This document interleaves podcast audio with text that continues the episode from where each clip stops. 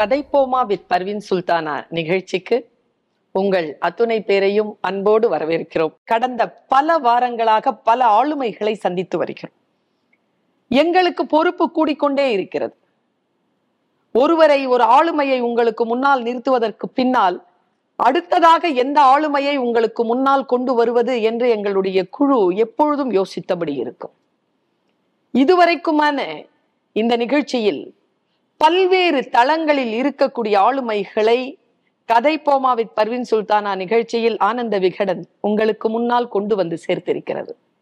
அந்த வரிசையில் இன்றைக்கு நம்மிடையே வந்திருக்கக்கூடிய ஒரு ஆளுமை அரசியல் ஆளுமை. மேனாள் மத்திய சுகாதார அமைச்சர் இன்றைய மாநிலங்களவை உறுப்பினர் பாட்டாளி மக்கள் கட்சியின் தலைவராக இருக்கக்கூடிய மருத்துவர் அன்புமணி ராமதாஸ் அவர்கள் இன்றைக்கு நம்மிடையே வந்திருக்கிறார்கள். வணக்கம் சார். வணக்கம். எப்படி இருக்கீங்க? நான் நல்லா இருக்கிறேன் ரொம்ப மகிழ்ச்சி உங்களை சந்தித்து பேசுறதுக்கான ஒரு வாய்ப்பு விகடன் மூலமாக கிடைத்திருக்கிறது. தமிழக மக்களை மட்டுமல்ல இந்தியாவை மட்டுமல்ல உலகத்தையே உலுக்கி இருக்கக்கூடிய ஒரு சம்பவம் சமீபத்தில் நடந்திருக்கு. ஐந்தாறு மாணவர்கள் சேர்ந்து நாங்குநேரியில ஒரு மாணவனை வெட்டிய அந்த அந்த காட்சிகள் அந்த சம்பவம் நம்மை பதற வைத்திருக்கு. பள்ளிக்கூடங்கள் வரைக்கும் இந்த ஜாதிய வன்மம் பரவி இருக்கு. ஏதோ ஒரு அரசியல் செய்யக்கூடியவர்கள் கட்சி நடத்தக்கூடியவர்கள் அரசியல் ஆதாயத்திற்காகவோ அல்லது மக்களை ஒன்று திரட்டுவதற்காகவோ மக்களை போய் சேர்வதற்காக அல்லது திரைப்படம் எடுக்கக்கூடியவர்கள் இலக்கியங்களை எழுதக்கூடியவர்கள் மேடையில் பேசக்கூடியவர்கள் ஏதோ ஒரு விதத்தில் இதற்கான ஒரு ஒரு பொறுப்பை எடுத்து இதை எப்படி பார்க்க வேண்டும் இதை இதை என்ன செய்யலாம் சார்? ஏன்னா ஒரு குற்ற உணர்ச்சியே நிச்சயமா. இல்லாமல் இருக்கிறார்கள் அந்த சிறுவர்கள். அவங்களுக்கும் எதுவும் தெரியல. இந்த சம்பவம் கேள்விப்பட்டவுடன் எங்களுக்கெல்லாம் மிகுந்த ஒரு அதிர்ச்சி.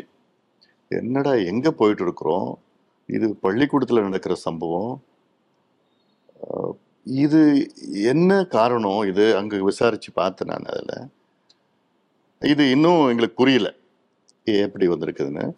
நம்ம இதுக்கு வந்து அரசாங்கம் ஒரு பெரிய அளவில் நடவடிக்கை எடுக்கணும். நடவடிக்கைன்னா அந்த சம்பவத்துக்கு சொல்லலை நான். இது போன்ற ஒரு சூழல் வந்து தமிழ்நாட்டில் உருவாகக்கூடாது. அதுவும் பள்ளிக்கூடத்தில் உருவாகக்கூடாதுன்னு ஒரு இது. இது எல்லாருக்கும் கடமை இருக்குது எல்லா கட்சிகளும் எல்லா இயக்கங்களும் இருக்குது சினிமா எடுக்கிறவங்களுக்கு இருக்குது எழுதுறவங்களுக்கு இருக்குது எல்லாத்துக்கும் இருக்குது இந்த கடமை இருக்குது அதில்.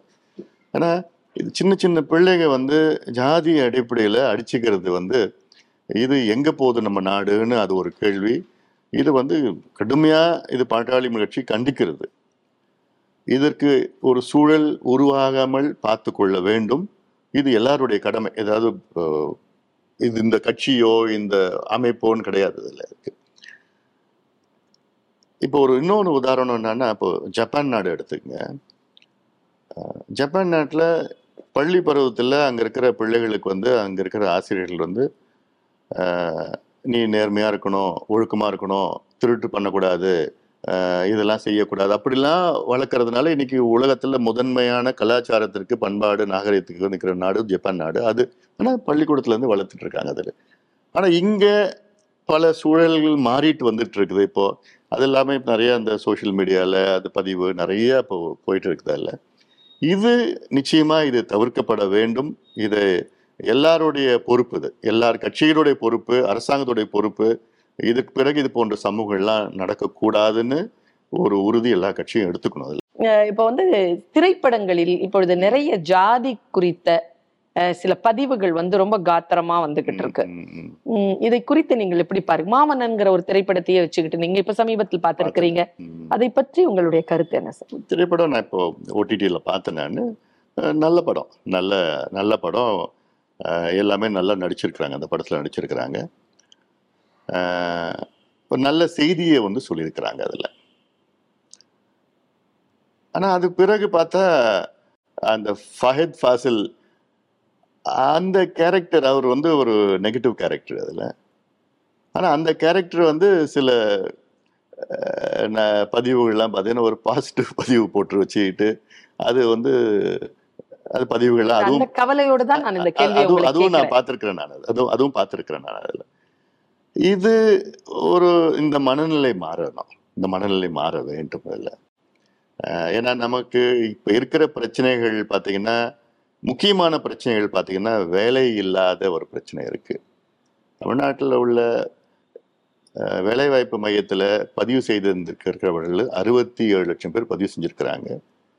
எழுபது லட்சம் பேர் பதிவு செய்து அதை புதுப்பிக்காமல் இருக்கின்றார்கள். ஏன்னா அவங்க நம்பிக்கை போயிடுச்சு. கோடிக்கணக்கான பட்டதாரிகளுக்கு வேலை கிடையாது.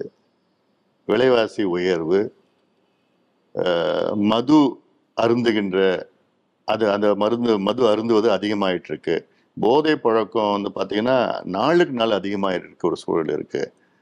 இதெல்லாம் முதன்மை பிரச்சனையாக இன்னைக்கு இருக்கிற சூழல்ல மீண்டும் இது போன்ற ஒரு ஒரு ஒரு பிரச்சனைகளுக்கு வந்து அது முக்கியத்துவம் கொடுக்கக்கூடாது முக்கியத்துவம் போகக்கூடாது. அதற்கேற்ப சினிமா எடுக்கிறவங்களுக்கும் ஒரு பொறுப்பு ஒரு பொறுப்பு இருக்குது இப்படியே எடுக்கணும் இதே போன்ற ஒரு எண்ணத்தை அது பதிவு செய்யணும்னு கிடையாது அதில். ஆனால் ஏன்னா நான் அப்புறம் நான் அதை பற்றி பேசணுன்னா சினிமா பத்தி இவன் பேசுறான்னு அப்படின்னு ஒண்ணு இருக்கு அப்படின்னு நீங்க. பேசணுங்கிறதால தான் நான் கேட்கிறேன். எல்லாம் இருக்கு அதுல ஆனா சில நேரத்துல என்னுடைய மனசுல இருக்கிறது என்னால வெளியே சொல்ல முடியல அது என்ன சொன்னாலும் அது இங்கேயாவது ஒரு குறை இப்படி கண்டுபிடிப்பாங்க இல்ல அது அப்படி கண்டுபிடிப்பாங்க. சில நேரத்துல நான் அமைதியா இருந்துடுறேன் நான். படங்கள் நிறைய இப்ப பாப்பீங்களா சார் ரொம்ப பிடிக்கும் படம் பார்க்கறது ரொம்ப பிடிக்கும். இசை இல்ல இசை எனக்கு ரொம்ப பிடிக்கும் இசைனா எனக்கு ஒருத்தர் இசைஞானி. அவருடைய பாட்டு கேட்டு வளர்ந்தவன் நானு. எனக்கு அன்னைக்கு அவருடைய எண்பதாவது பிறந்த நாள் நிகழ்ச்சிக்கு நான் போயிருந்தேன். அவர் கூட மேடையில அவரை பத்தி பேசுறதுக்கு எனக்கு ஒரு வாய்ப்பு கிடைச்சது. பிடித்தமான நடிகர் யார் சார்? நடிகர் நடிகர் நடிகை. நடிகர்னு பாத்தீங்கன்னா எனக்கு கமலஹாசன் எனக்கு ரொம்ப பிடிக்கும். இப்ப இருக்கிற இளம் நடிகர்கள்ல வந்து பாத்தீங்கன்னா நம்ம மம்முட்டியுடைய மகன் துல்கர் சல்மான் எனக்கு ரொம்ப பிடிக்கும். எனக்கு அது மாதிரி ஒரு சில நடிகர்கள்லாம் இருக்கிறாங்க அதுல. நடிகைன்னு கேட்டிங்கன்னா அப்புறம் அதுக்கு ஏதாவது ஒண்ணு பதில் சொல்லணும் அப்புறம் அது ஏதாவது ஒண்ணு பதிவு போடுவாங்க. அதெல்லாம் அது வேண்டாம். நீங்க ஒரு மருத்துவரா இருந்து நீங்க சொன்னீங்க பொது தேர்வுல நான் நிறைய மதிப்பெண்கள் பெற்று நான் வந்தேன் அப்படின்ட்டு. நீட் தேர்வு அப்படின்னு வந்து ஒரு பெரிய ஒரு பாகுபாடை வந்து தமிழ் கல்விச் சூழல்ல ஏற்படுத்தி இருக்கு இப்போ வந்து அடுத்தது வந்து நெக்ஸ்ட் தேர்வு வேணும் அப்படின்னு சொல்றாங்க. ஒரு மருத்துவராக இன்றைய தமிழக மக்களை நிரம்ப நேசிக்கிற தமிழகத்துல இடஒதுக்கீடுக்காக பாடுபட்ட இந்த நாட்டினுடைய வரலாறை தெரிந்த. ஒரு கட்சியினுடைய இப்பொழுதுக்கு பொறுப்பெடுத்திருக்கக்கூடிய ஒரு தலைவராக இதை நீங்கள் எப்படி பார்க்கிறீர்கள்? நான் மத்திய அமைச்சராக இருந்த நேரத்திலே வந்து அப்போ எம்சிஐ வந்து நீட்டு தேர்வு நீட் போன்ற ஒரு தேர்வு கொண்டு வரணும்னு அதிக அளவில் வற்புறுத்தினாங்க அப்போ. நான் சொல்லிட்டேன் நான் இருக்கிற வரைக்கும் நிச்சயமா நான் கொண்டு வர மாட்டேன். அந்தந்த மாநிலத்துக்கிட்ட விட்டுடணும். அவங்களுடைய கொள்கைகள் கிட்ட ஏற்ப அவங்க நடத்திக்கிட்டோம் தேர்வு நடத்திக்கிட்டோம்னு நான் சொல்லிட்டேன் நான். நான் என்னைக்கு வந்தேன் ரெண்டாயிரத்தி ஒன்பதுல வெளியில வந்துட்டேன் நான். வந்ததுல ரெண்டாயிரத்தி பத்துல அப்போ இருந்த குலாம் நபி ஆசாத் சுகாதாரத்துறை அமைச்சர் காங்கிரஸ் ஆட்சியில் அந்த யூபி ஆட்சியில அப்போ கொண்டு வந்தது தான் இப்போ அது. கிட்டத்தட்ட ரெண்டாயிரத்தி பன்னிரெண்டுல கொண்டு வந்தாங்க. அப்போ வந்து அதெல்லாம் கொஞ்சம் டிஸ்கஷன்லாம் நடந்தது அதில். அந்த நேரத்தில் வந்து திமுகவில் உள்ள ஒரு துணை அமைச்சர் இருந்தாங்க. மத்திய சுகாதார துணை துணை அமைச்சரை வந்து இணை அமைச்சரை வந்து இருந்தாங்க திமுகவில் இருந்தாங்க. இந்த நீட் தேர்வு என்னை பொறுத்த வரைக்கும் தமிழ்நாட்டுக்கு எதிரானது கிராம மக்களுக்கு எதிரானது ஏழை மக்களுக்கு எதிரானது அடிப்படையில் சமூக நீதிக்கு எதிரானது தேர்வா நான் பார்க்கிறேன் நான். நீட்டு தேர்வு தேவையே கிடையாது. இந்தியாவுக்கு தேவை கிடையாது. குறிப்பாக தமிழ்நாடுக்கு தேவை கிடையாது. நம்ம பிள்ளைங்க கிட்டத்தட்ட முப்பது நாற்பது பிள்ளைங்களை நம்ம இழந்திருக்கிறோம். குழந்தைங்களை இழந்திருக்கிறோம். சமீபத்தில் ஒரு பையன் அவங்க அப்பா ரெண்டு பேரும் இழக்கிறதெல்லாம் அதெல்லாம் நினச்சே பார்க்க முடியல அதெல்லாம். இது திடீர்னு ஒரு தேர்வை கொண்டு வந்து இந்த தேர்வு வந்து சிபிஎஸ்இ பாடத்திட்டத்தில் வர கேள்விகள் கேட்டு அதுவும் தமிழ்நாட்டினுடைய கல்வி முறை நாங்கள் பல முறை நாங்கள் குறை சொல்லியிருக்கிறோம். தமிழ்நாட்டினுடைய கல்வி தரம் வந்து சரியான முறையில் இல்லை. இது வந்து மு- இருபது முப்பது ஆண்டு காலமாக நாங்கள் சொல்ற குறையீடு சொல்லிட்டு இருக்கோம். ஒரு தரம் இருந்ததுன்னா எந்த தேர்வுனா போட்டி போடுற அந்த பக்குவம் நம்ம பிள்ளைங்களுக்கு வந்திருக்கணும். ஆனா இல்லை. இது வந்து ரெண்டு பேரும் சேர்ந்து தான் ரெண்டு கட்சியும் சேர்ந்து கொண்டு வந்து அந்த கல்வி தரம் தான் இருக்கு இன்னைக்கு. அதை விட்டுடுங்க. இப்ப நீட்டு தேர்வுனா பணம் வைத்திருக்கிறவர்கள் மட்டும்தான் அந்த நீட்டு தேர்வுல போட்டியிட முடியும். நூறு பேர்ல தொண்ணூத்தி ஒன்பது பேர் கோச்சிங் எடுக்காம அந்த தேர்வை எழுத முடியாது. அது மட்டும் இல்லை இப்ப பன்னெண்டாவது முடிச்ச பிறகு அவங்களுக்கு எத்தனை இடம் கிடைக்குதுன்னா முப்பது பர்சன்ட் தான் கிடைக்குது. இப்போ அடுத்த ஓராண்டு காத்துக்கிட்டு ஒரு ஆண்டு பயிற்சி எடுக்கிறவங்க ரெண்டு ஆண்டு பயிற்சி மூன்று ஆண்டு பயிற்சி எடுக்கணும் மீதி இருக்கிற எழுபது பர்சன்ட் எடுத்துக்கிறாங்க அவங்க. அப்போ இந்த பன்னெண்டாவது முடிச்ச பிள்ளைங்களுக்கு அது வந்து அன்ஃபேர் டு them. நியாயமே கிடையாது. அவங்களுடைய கனவு பன்னெண்டாவது முடிச்சுட்டு நான் தேர்வு பண்ணேன் இன்னொன்னு பன்னிரெண்டாவது தேர்வு மதிப்பெண்கள் கணக்குல எடுத்துக்க மாட்டாங்க. அப்ப எதுக்கு நீங்க ஒரு தேர்வு வச்சிருக்கீங்க? அப்போ இதெல்லாம் ஒண்ணு இருக்கு. முக்கியமானது என்னன்னா இதுல நீட்டு தேர்வு ஏன் கொண்டு வருவோம்னு மத்திய அரசு சொன்ன காரணங்கள் இருக்கு. ஒன்று வந்து மருத்துவ கல்வி வந்து வணிகமயமாக்கு கொண்டு இருக்கின்ற சூழலை அதை தடுத்து நிறுத்தணும்னு சொல்றாங்க. ரெண்டு தகுதியான மருத்துவர்களை உருவாக்கணும்னு சொல்றாங்க. ரெண்டுமே வந்து தோற்கடிக்கப்பட்டது. ஒண்ணு இப்போ ஒரு மாணவன் வந்து ஐநூத்தி பத்து மதிப்பெண்கள் வாங்குறான். அவனால மருத்துவம் சேர முடியல. ஏன்னா அவனுக்கு தனியார் மருத்துவக் கல்லூரியில் இடம் கிடைக்குது. அரசு மருத்துவக் கல்லூரியில் கிடைக்கல. தனியார் மருத்துவக் கல்லூரியில் இடம் கிடைக்குதுன்னா அது கவர்மெண்ட் கோட்டால தனியார் மருத்துவக் கல்லூரினா அஞ்சு லட்சம் ரூபாய் கட்டணும் ஒரு ஆண்டுக்கு. மேனேஜ்மெண்ட் கோட்டால தனியார் மருத்துவக் கல்லூரியில் கிடைக்குதுன்னா இருபத்தஞ்சு லட்சம் ரூபாய் கட்டணும் ஒரு ஆண்டிற்கு. ஐநூத்தி பத்து மதிப்பெண்கள். ஒருத்தன் நூத்தி இருபத்தஞ்சு மதிப்பெண்கள் வாங்குறான். அவன் தனியார் மருத்துவக் கல்லூரியில படிக்கிறான். ஏன்னா அவங்க அப்பா கோடீஸ்வரன் இப்ப இதுல எங்க தகுதியான மருத்துவர்கள் நீங்க உருவாக்குறீங்க இல்ல? அப்ப பணம் வச்சிருக்கவங்க தான் நீங்க உருவாக்குறீங்க ஒண்ணு. ரெண்டாவது இந்த மருத்துவ கல்வியை வணிகமயமாக்கிய ஒரு சூழல் வந்திருக்கு. எப்படின்னா ரெண்டு விதமா வந்திருக்கு. ஒண்ணு இந்த மருத்துவ கல்லூரிகள் இருபத்தி ஐந்து லட்சம் ஓராண்டு கட்டணம். எவ்வளவு இருந்தது? ஐந்து லட்சம் நான்கு லட்சத்துல இருந்து இருபத்தி ஐந்து லட்சம் கட்டணம். அப்போ ஐந்து மடங்கு இந்த கட்டணம் உயர்ந்திருக்கிறது நீட் வந்த பிறகு. ஒன்று ரெண்டாவது இந்த கோச்சிங் சென்டர்ஸ் இருக்கு இல்லைங்களா? ஓராண்டிற்கு ஒரு லட்சம் கோடி ரூபாய் வணிகம் நடந்துட்டு இருக்குது இந்த கோச்சிங் சென்டர்ல இந்தியா முழுவதும். அப்போ இப்ப இருக்கிற சூழல்ல நீங்க நீங்க சொன்ன ரெண்டு காரணமே தோற்கடிக்கப்பட்ட காரணங்கள். நான் கூட நேத்து நேத்து சொல்லியிருந்தேன் நானு. அப்போ நீங்க ஒரு அறிவி ஒரு நீங்க நீட்டு வேணும்னு சொல்றவங்க ஒரு இன்னொரு அறிவிப்பு நீங்க அறிவிக்கணும். என்னன்னா தமிழ்நாட்டுல எல்லா coaching centre NEET coaching centre மூடிடுவோம்னு சொல்லுங்க. பள்ளிக்கூடத்தில் படிக்கிறது மட்டும்தான் உங்களுக்கு வந்து நீட்டு நீங்கள் போட்டிடலாம் கோச்சிங் சென்டர் மூடிடுங்க. அப்போ நம்முடைய கல்வி எப்படி இருக்குன்னா அறிவு சார்ந்த திறன் சார்ந்த கல்வி நமக்கு கற்றுக் கொடுக்கல இப்போ. பயிற்சி சார்ந்த கோச்சிங் சார்ந்த கல்வி தான். நீட்டு நீட்டு நீட்டுன்னு ப- படிச்சிட்டு இருக்காங்க பிள்ளைங்க தவிர அறிவு வளர்க்கல அறிவு வளர்க்குறதுக்காக படிக்கல. It's not knowledge based it's not talent based இது நீங்க சொல்ற இந்த கருத்துக்கள் எல்லாமே வந்து பொதுப்படையாக எல்லோருக்கும் தெரிந்த விஷயம். அதிகாரத்திற்கு வருகின்ற பொழுது அவர்கள் என்ன செய்கிறார்கள் என்பதுதான். அதனால் தான் அதிகாரத்திற்குள் வருகின்ற பொழுது என்ன செய்வீர்கள்? அப்படிங்கிற ஒரு கேள்வியினுடைய உந்துதலில் தான் இந்த கேள்வியை நான் கேட்டேன்.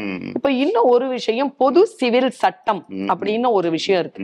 அத வந்து நீங்க தொடர்ந்து நீங்க வந்து எதிர்க்கிறோம். எதிர்த்து தான் நீங்கள் கடிதங்கள் எழுதுகிறீர்கள். கேரளாவிலே சட்டமன்றத்திலே அதை எதிர்த்து தீர்மானமே நிறைவேற்றி இருக்கிறார்கள் இருந்தாலும் பாரதிய ஜனதா பொது சிவில் சட்டத்தை கொண்டு வருவதில் மும்முரம் காட்டுகிறது. ஏன்? அது தேர்தலுக்காக அவங்க செய்கின்ற ஒரு செயலா நான் பார்க்கிறேன் நான். அது நிச்சயமா வராது. அந்த நம்பிக்கை எனக்கு இருக்கு. அஹ் அது வந்து ஒரு பிரச்சாரமா தான் அவங்க அது பயன்படுத்துவாங்க தவிர அது கொண்டு வரத்துக்கு வாய்ப்பு இருக்காது. அஹ் இ- இன்னொன்னு பொது சிவில் சட்டம் இந்தியாவுக்கு தேவையில்லாத ஒன்று. ஏன் ஏன்னா இந்தியா வந்து என்பது வந்து பன்முகத்தன்மை உள்ள ஒரு நாடு. நம்முடைய கலாச்சாரங்கள் வெவ்வேறு மதங்கள் இருக்குது வெவ்வேறு ஜாதிகள் இருக்குது இனங்கள் மொழிகள் அவருடைய உடைய பண்பாடு கலாச்சாரம் வடகிழக்கு பகுதி இருக்குது அவங்க தனி ஒரு அந்த நீங்கள் போயிருக்கீங்களா? நீ நிச்சயமாக போயிருப்பீங்க. நான் எல்லா அந்த மாநிலங்களுக்கு இப்போ வடகிழக்கில் போயிருக்கேன். அது ஒவ்வொரு ஒவ்வொரு சின்ன ஒரு இருபது லட்சம் இருக்கின்ற மாநிலத்தில் அவங்களுக்குள்ள கிட்டத்தட்ட ஒரு நூறு இருநூறு பிரிவுகளாக இருக்கிறாங்க. அப்புறம் நம்மளுடைய ப- பழங்குடி சார்ந்த மக்கள் அவங்களுடைய பழக்க வழக்கங்கள் சீக்கியர்கள் இருக்கிறாங்க. இதெல்லாம் ஒவ்வொன்றும் எல்லாமே ஒரே சிவில் சட்டமாக கொண்டு வர முடியாது. கிரிமினல் ஆக்ட் வந்து எல்லாமே ஒன்று தான் இருக்குது அது வேறு. ஆனால் சிவில் சட்டம் அது வந்து இப்போ ஏதாவது ஒரு பிரச்சனை இருந்ததுன்னா உங்களுக்கு ஏதாவது ஒரு பிரச்சனை இருந்தால் அதை நீங்கள் சரி பண்ணுங்க. இப்போ உதாரணம் இப்போ ட்ரிபிள் தலாக் வந்தது. ட்ரிபிள் தலாக்ல வந்து இஸ்லாமிய பெண்கள் வந்து அதில் ஒரு மன பாதிக்கின்ற ஒரு சூழல் அதில் வந்து அதை வந்து அதை நீக்கிருக்கிறாங்க. அது நான் ஏற்றுக்கிறேன் நான் அதில். அப்படி ஒரு ஒரு ஒன்று ஒன்றுத்துக்கும் ஒவ்வொரு மதத்திலேயோ எது ஒரு ஒரு இனத்திலேயோ ஒரு ஒரு பகுதியிலையோ அது ஒரு பிரச்சனைனா அதை நீங்கள் விவாதம் கொண்டு வாங்க. அது ஒரு யார் அதிகமாக என்னென்ன எல்லாருடைய கருத்து கேட்டு நீங்கள் பண்ணணும். எல்லாருக்கும் பொதுவானது இது வந்து ஏதோ ஒரு கல் திருமணத்துக்கு மட்டும்தான். இது விவாகரத்துக்கு மட்டும்தான். அப்படின்னா ஒன்றும் கிடையாது இதில் இது வந்து அடாப்ஷனுக்கு இருக்குது இல்ல இன்ஹெரிட்டன்ஸ் இருக்குது நிறைய பிரச்சனைகள் இருக்குது இல்ல அதனால இது இன்னொன்னு இந்தியாவுடைய பன்முகத்தன்மை தான் நம்மளுடைய பலம்.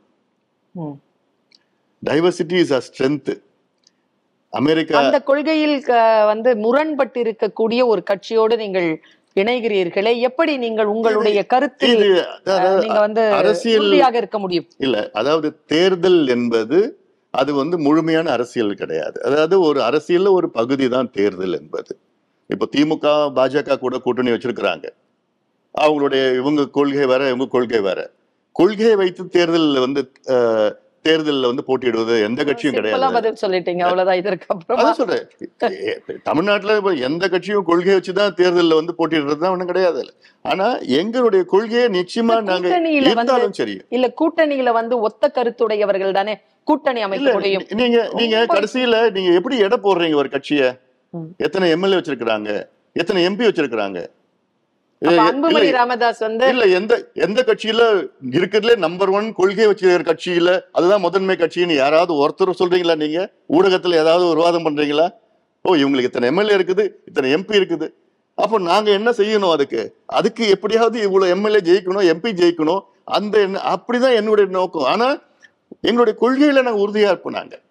எங்க அவங்க கூட இருந்தாலும் சரி இல்லைனாலும் சரி அது ந- பாட்டாளி மக்கள் கட்சியை பொறுத்த வரைக்கும் நாங்கள் நிச்சயமாக எங்கள் கொள்கைகளை விட்டு கொடுக்க போகிறதில்ல எங்கே இருந்தாலும் எப்படி இருந்தாலும் சரி நாங்கள் அது அந்த உறுதி உங்களுக்கும் தெரியும் மக்களுக்கு எல்லாருக்கும் தெரியும் அதில். இன்றைக்கு மிக தீவிரமாக அரசியலில் ஈடுபட்டு இருக்கக்கூடிய ஒரு அரசியல்வாதியாக அறிகிறோம்.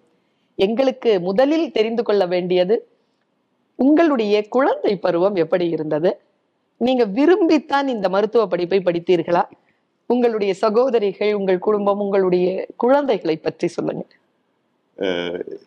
நான் அதாவது என்னுடைய பள்ளி பருவம் வந்து ஏற்காடுல தொடக்கத்துல வந்து சேக்ரட் ஹார்ட் கேர்ள்ஸ் ஸ்கூல் அது. அது வந்து கிட்டத்தட்ட ஒரு ரெண்டாவது வரைக்கும் தான் இருக்கும் அது. பிறகு மூன்றாவதுல இருந்து தான் மான்ஃபர்ட் பள்ளியில வந்து நான் படித்தேன் சரி.